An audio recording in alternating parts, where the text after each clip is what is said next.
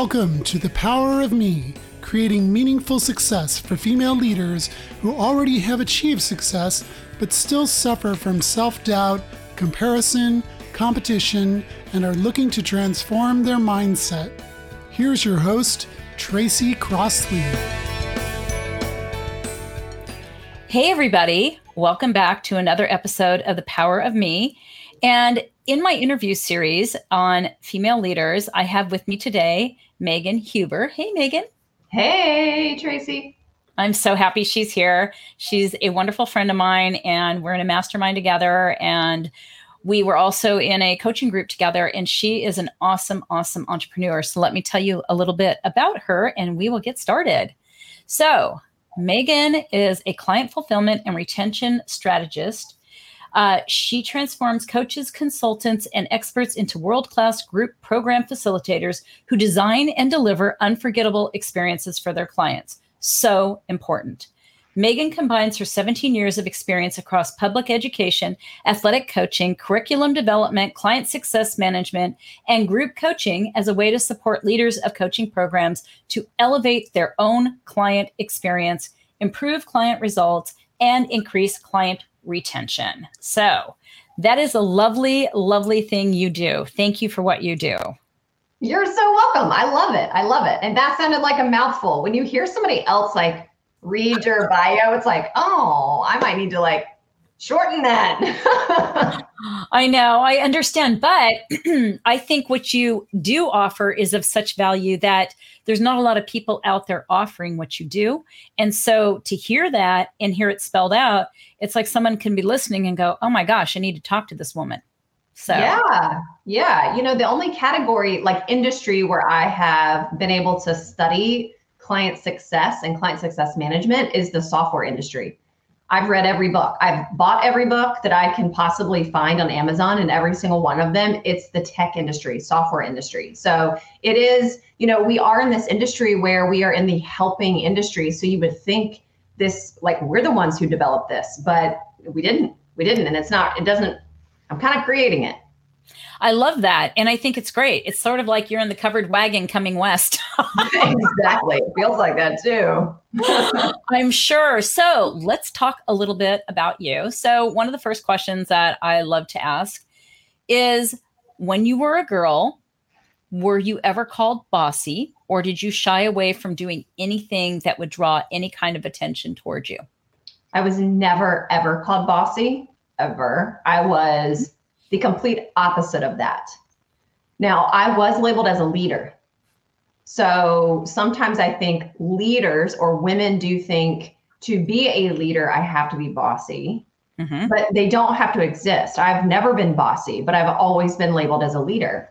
So, you know, growing up, I was actually talking about this with another group in a in a private kind of forum in a program and i was sharing that when i was either two or three years old it was it was it was one of those ages i was at an i was attending an in-home daycare. Now i do not have a vivid recollection of this but i've heard my mom talk about it and i think subconsciously it has existed with me and i re- realized it very recently. I was attending an in-home daycare and i wet my pants and i was spanked by the caregiver. I'm 40, so this is like 38 years ago. Right. And I believe that the the caregiver's daughter, who was older than us, she was like middle school aged. From what I've been told, I think she would like put a bean bag on front of me and like, you know, sit on it or just wasn't nice to me. Mm-hmm. And I, you know, I do remember from a very young age, four or five years old, where I was very, very careful and conscious about speaking up because I equated speaking up as someone being mad at me. Mm. And so to answer your question, I was never called bossy because I wasn't brave or courageous enough. Not, you know, not mm-hmm. that anybody, everybody brave and courageous is called bossy, but I wasn't sharing my voice very loudly. I was more of a silent, quiet leader. So, give me an example of what you mean by silent, quiet leader. I I observe a lot.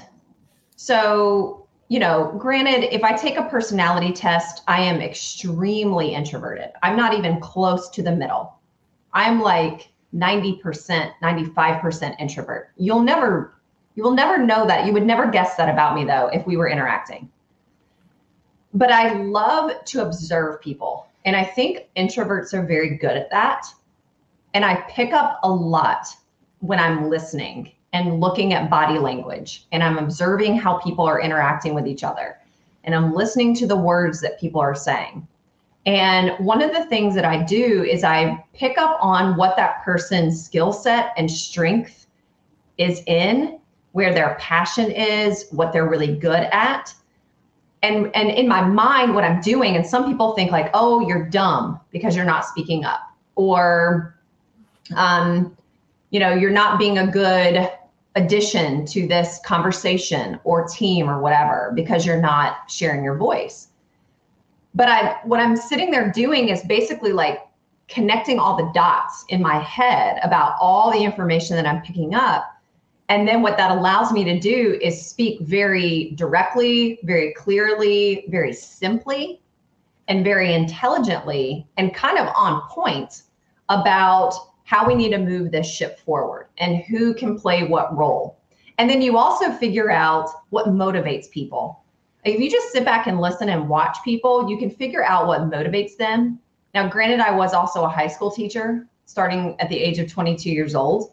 And when you've got 25 or 30, 14 to 18 year olds in your classroom and they all learn in a different way, they all come with their own set of baggage of all kinds, you have to assess insanely quickly how do I motivate every single student in here because they might all need to be motivated in a very different way.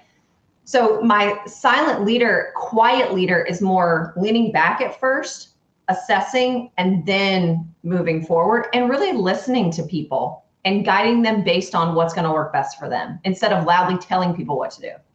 So, a couple things are interesting to me about what you're saying. One of them is it's so hard for people to listen. So, congratulations to you for having that gift. But more so, was that something you learned or was that something that just came naturally to you? That's an interesting question. I do believe part of that came naturally to me. However, I believe that what cultivated it is what I said earlier. Mm-hmm. I think that because, and I was also told from an extremely young age, before I was school aged, I was shy and bashful. So when you're told you're shy and bashful, I was also told I was sensitive. So when you're told you're shy, bashful, and sensitive, you are quieter because you believe you take on the persona of, well, I'm a quiet, shy, bashful, sensitive person. Well, how do those people act?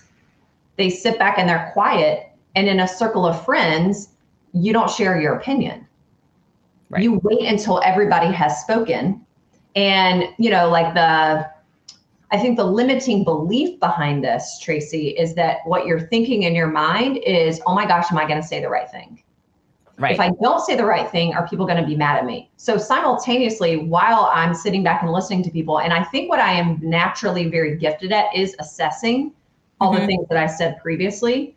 Mm-hmm and there's a limiting there's a conditioned side to that as well and it's the thought process that i'm not going to say the right thing and if i say the wrong thing what are people going to think about me and are they going to be mad at me because i shared my voice and then what are the repercussions and consequences of somebody being mad at me or somebody not liking me or someone thinking something about me that really isn't true and then that is playing a really big role in it as well i think there's so many things to what you just said because a lot of us have those kind of insecurities of how am I going to be perceived and am I going to be misunderstood? And, you know, as women, we have a prescriptive bias out in the world where prescriptive bias meaning, first of all, descriptive, you're a woman. Second of all, the group you belong to, there's an expected behavior. And if you don't fit in with the expected behavior, like, you know, girls are nice, full of sugar and spice, whatever, that kind of crap, right? And so whatever else is built on top of that, we don't realize it may not be in the forefront of what we're thinking and what we're doing, but it's definitely in the background of what we're thinking and we're doing. Yeah. And so that part of me only came out around other women, mm-hmm. never men. And you know, I what I have been able to connect that, not that it necessarily matters like why and where it came from, but going back to that incident I described at the babysitter, they were female. Mm-hmm. And then what that led to is I started becoming fearful of my mom at a very young age. Yeah. Mm-hmm. So I was afraid of my mom. And then I thought my mom was always going to be mad at me. And so when I started navigating friendships with other girls as a school age child, anybody who had characteristics or traits that would, I think, reminds me of either the babysitting incident or my mom, because my mom was, I wouldn't say my mom is loud. She's not loud. She talks mm-hmm. a lot. I would say my mom is bossy. Mm-hmm. Mom is very, she has very bossy, outspoken tendencies. Mm-hmm. And I would equate her tendency to be bossy and outspoken as not really jiving with other people. Like other people would talk about you behind your back. Um, other people wouldn't like it. Um, it was hurtful to other people. Now, no one told me these things. I interpreted I interpreted it as that. And so when you're interpreting someone else who is that close to you as outspoken, bossy, and then the repercussions of that, you're like, well, gosh, I don't want to be that way. And so even well into my adulthood, um, the best way for me to describe how I would have a tendency to perceive not all women, but certain women is as intimidating because mm-hmm. I was intimidated by the female authority figures in my life at an extremely young age. So you just carry that with you, like lives inside of you. And so I would be intimidated by other women who would remind me, I think, of those traits and characteristics. But it never, ever has ever shown up around men, even very powerful men. It's interesting. I have um, the same trajectory in terms of women and men. Like I, when I was younger, I had no problem when I was in sales approaching men at all. With women, I had a whole judgment going on of how they must be sizing me up, how I must be coming across, like even the tone of my voice. Like I would be very much not you know paying attention in a positive way paying attention in a negative way like what am i mm-hmm. doing wrong i always figured mm-hmm. i was doing it wrong yeah i completely resonate with that and you're always thinking that they're thinking you're doing it wrong. Right. So then you sort of morph into what you think is acceptable. Right. But again, I never did it around men. It was what's accept- acceptable in the in the girlfriend group or what's acceptable in this new group of women, you know, especially if you walk into a networking room or you walk into a live event and you're trying to figure out like where am I going to sit? Who am I going to sit with? Who am I going to fit in with? And literally, it's like 2 million thoughts, like we're talking about. Those types of thoughts are racing through your mind. Who's going to accept me? What are they going to think about me? Am I going to look like, you know, fill in the blank? And then you just, uh, the best way for me to describe it, like what I would do is I would, I would mute myself. Mm-hmm. I would become like a muted version of myself. And so what I have discovered is that when I became a muted version of myself, I was hiding the parts of me that I thought others weren't going to like, but those were actually the parts of me that made me the most likable. Interesting. And I was so afraid to show it. And it's, I mean, honestly, it's not until I'd say the last very recent couple of years where I have really opened up to a new way of thinking about that and practicing really creating a, a new identity and a new persona because you know everything we're describing you're sort of living like half a life. Oh totally. Yeah. I agree. And so it brings up of course what kind of challenges this provided for you when it came to being a business owner because i know you know you've had many iterations as i had described in your bio but you've had challenges that have come from not just the mindset, but what is it, you know, that would really get in your way? And how did you get through those things in terms of your own growth as a business owner? So, all of my conditioning that we're talking about here would largely show up in the category of voice and message. So, saying what you really want to say uh, even letting come through what is meant to be said. Like it's not even, I know exactly what I want to say and I'm too afraid to say it. There's a whole other layer to it. And it's you can't even access what's really in you because you're you're not subconsciously this, this is not happening consciously. Right. But subconsciously it's not coming through. And that can be very, very frustrating. Now I say that I've made a lot of money, but there was also like a cap on that. And I say there's a cap on that because years go by and you're just kind of treading along at the same level even if you're changing your business model or changing the client that you're working with or changing the coach that you're working with it's like you kind of don't ever get past this particular like threshold if you will so for me it would largely largely show up around voice and message and even pitching or positioning myself to be on the stages or being interviewed by five podcast hosts a week or putting yourself out there to be the go-to person in whatever your category or expertise is in it would show up like that it would also show up with the tendency the tendency to and this would be like a winning strategy the tendency to look at what other successful people are doing and making yourself believe, well, in order for me to be as successful as I want to be, or to be as successful as I see them as, then I have to look like that, sound like that, operate like that. But it never works. It never works. And it always feels a little slightly off internally inside your body and inside your mind. It just feels off.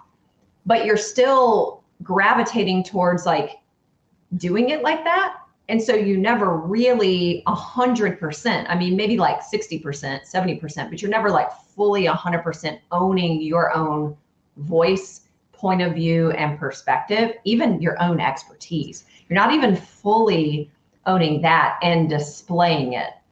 Um, I would say that largely. And then that also can, behavior wise, what that can also look like. Now, again, other people in the outside world aren't they're not necessarily picking up on this. Right. But another behavior is you will be inconsistent in your outward showing up, whether it's on video or being interviewed or whatever your mechanism, platform, or medium is of growing your business and marketing and selling and all that, you will be inconsistent in your behavior to position yourself out there, which then means you could be inconsistent with your income. You could be inconsistent in sales. Um, you know, it just it's like the trickle down effect. So those would be the ways that it would show up. And then again, that fear of um, am I gonna it's the same stuff I said as a little girl. What are right. people gonna think about me? Am I saying the right thing? Uh, am I going to be accepted? Uh, am I going to say something that's going to like make a group of people mad and not like me? And if that's running the show, even subconsciously, again, you are a muted version of yourself.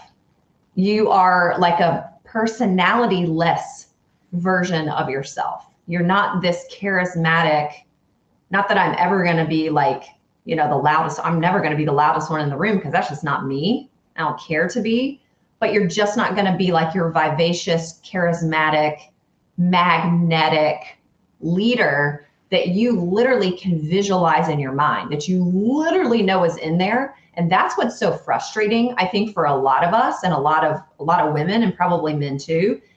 The frustrating part, it's like you're in this internal battle because you you're you can cle- you're clearly aware of how you're operating, but then you're also aware of what's inside of you. And it's sort of like you're caught in between these two worlds and you've got one foot in each one. And sometimes you turn on one light and sometimes you turn on the other and you just haven't quite figured out how to become this version of yourself that you know yourself to be. And that's the most frustrating part right there.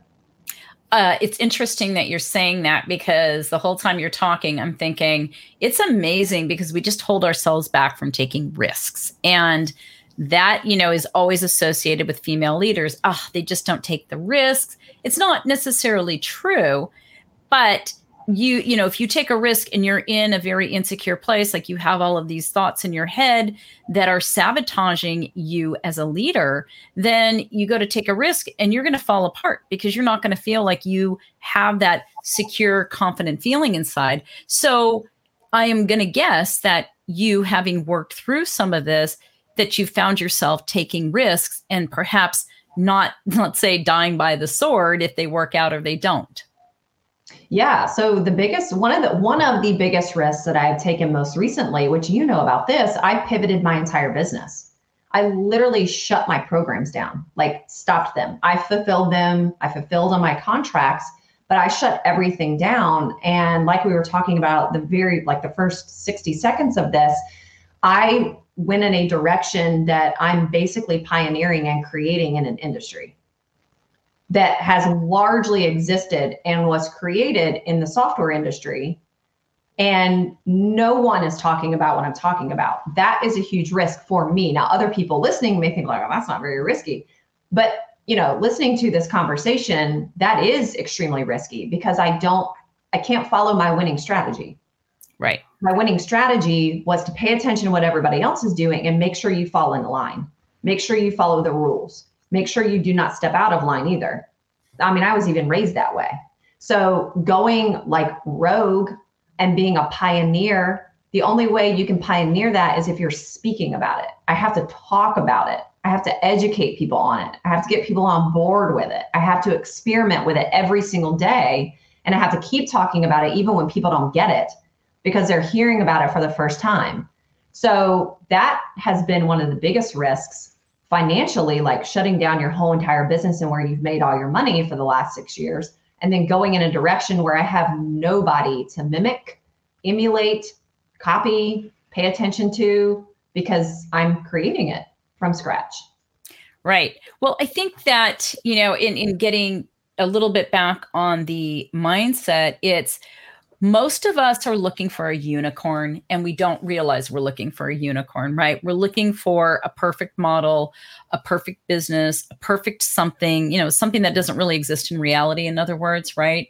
And I think that as you go through the kind of growth you have that you start to realize yeah there is no unicorn and i'm i mean i don't want to say oh i'm my own unicorn because it's kind of silly but in a sense we are our own unicorn mm-hmm. yeah 100% we are and and we have everything inside of us.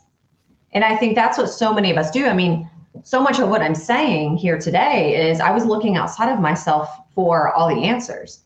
Like i was going to find it in somebody else's business model or somebody else's message or somebody else's framework or whatever whether it's life or business. And i'm large i mean i would have to say i've largely done that in business. Mm-hmm. i have not done that as a parent.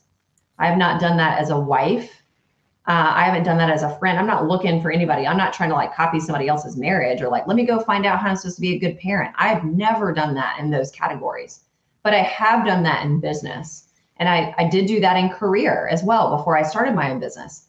Um, so yeah, I, so much of this work, which is what so much of what you do, it is within. So much of it is within because we have the version of ourselves that is the version we desire, mm-hmm. it isn't over there.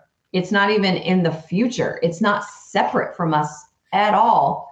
And that was a really, I mean, that concept sounds so doggone simple, but many of us were not living that way. I was not living that way. I was living as if all my desires, including who I desire to be, was completely separate from me.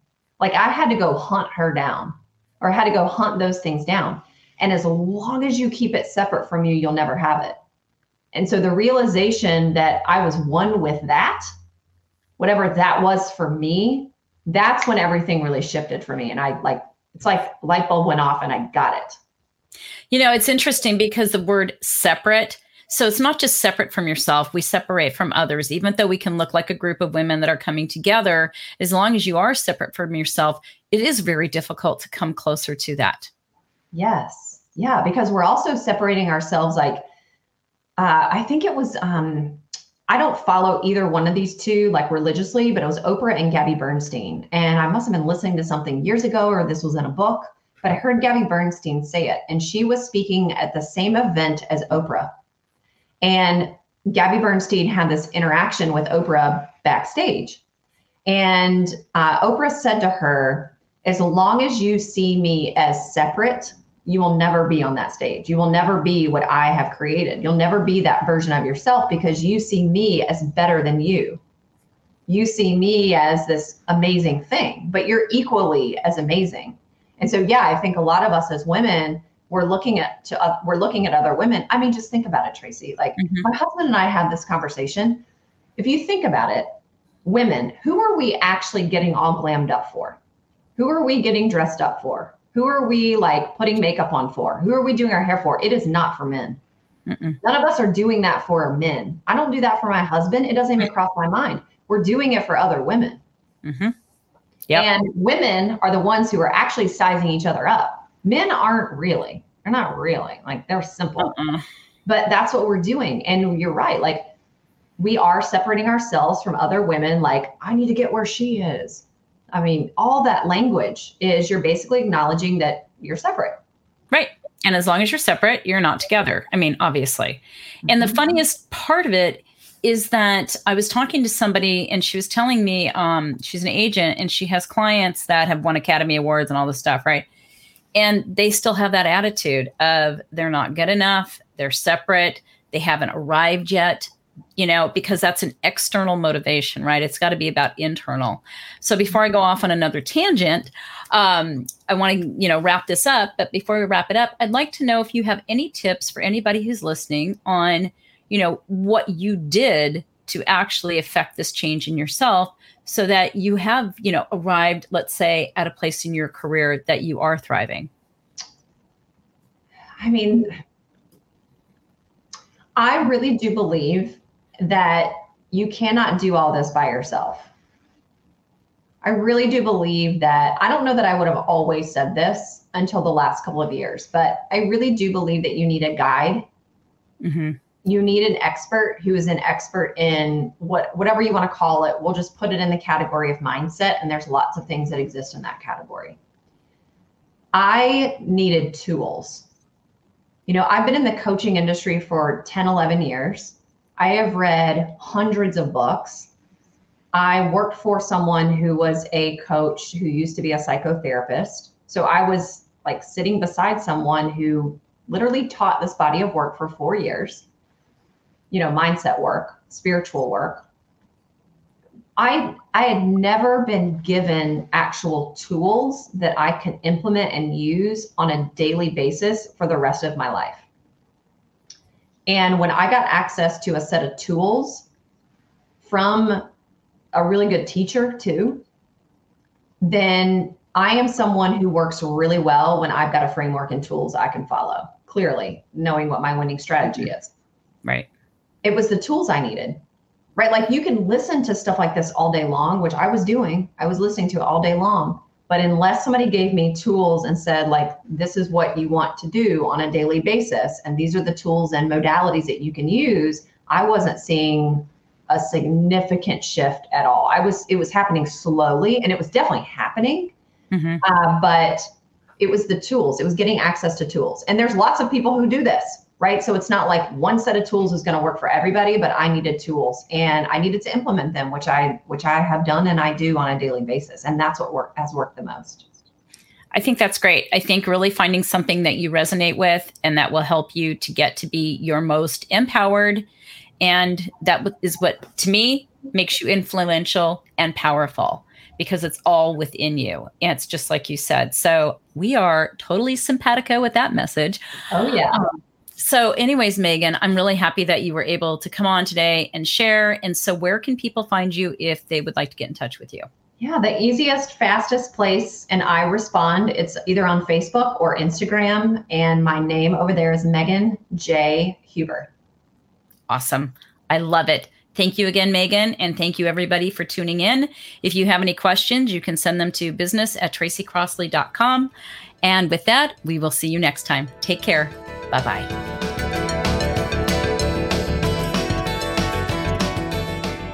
Thank you for listening to The Power of Me. For more information or to learn about Tracy's programs, please email business at tracycrossley.com. That's business at tracycrossley.com.